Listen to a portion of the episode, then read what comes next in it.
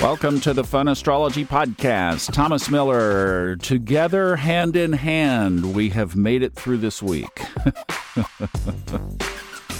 wow, I'd love to hear the stories of what has happened in your life this week. I'm sure it has been eventful. And you know, the energy doesn't end today or over the weekend, it goes right on through next week because next Thursday, the monumental change of Pluto officially those squiggly lines of Aquarius will be Pluto's at least for a brief couple of months.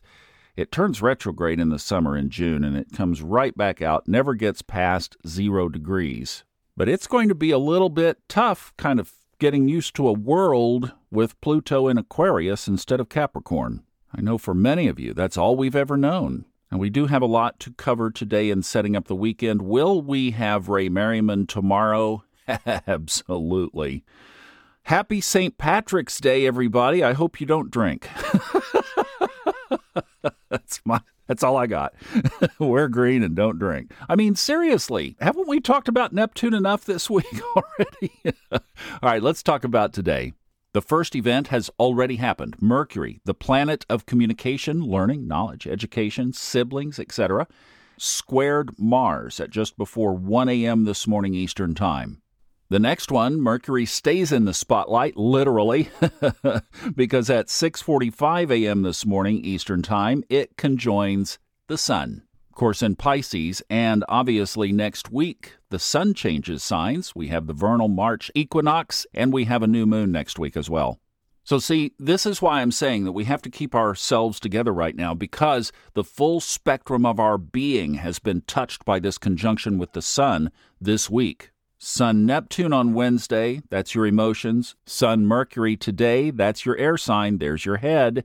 How are you processing all of this? Through the head or through your soul, through your connection to source? Don't want that one log jammed. And you know, today's aspect says that you need that noggin working well. That's why I was I'm not going to preach my little sermon. But if you are going to be living your highest timeline in your life, so Wednesday said you need your soul. Today, Mercury conjoining the sun says you also need your head clear. And look, I know many of you want to live your highest timeline. You want to be on your spiritual A game. Even the chart is saying so clearly that you need all of your spiritual and physical faculties on board, on the court, in full array for you, because this is conjunct the sun. This is not a time to be asleep or checked out. It's also not a time to be distracted. The energy of the chart is consolidating. For the next couple of weeks, most of the energy is either in Aries or Taurus. We have Saturn at the cusp of Pisces. We have Pluto at the cusp of Aquarius next week. And there's another sign change coming next Saturday. Mars moves into Cancer. So it's been squaring everything that was in Pisces. Now that has moved over into Aries and it's going Mars is going to square it again. You just thought we were getting rid of Mars in Gemini. Oh no. See, this is a time to be fully on your game, not to be playing around and not to check out. If you are living on your highest timeline, then you are realizing how delicate this chart is. I am so feeling diligence right now. It's just crazy as I'm recording this. All right, let's talk about the weekend. Tomorrow, Saturday, Mercury again, this time sextiling Pluto. Do you think if the bankers are working over the weekend, that will give them a little bit of extra oomph to figure this out in their head what to do about this? I don't think so either. That aspect, by the way, is way late in the evening, 11:23 p.m. Eastern, and it's right on the cusp again, 29:55. I mean, it couldn't be any further. Turn the page. Sunday morning, 25 30 minutes later, Mercury changes signs into Aries. So, really, that Pluto square has more Aries energy in it than it does Pisces. How do you and I apply that? Well, a lot of it depends on where these planets are in your chart, because what I would do is look at Mercury and find the themes around that and realize that Pluto is uber amplified right now.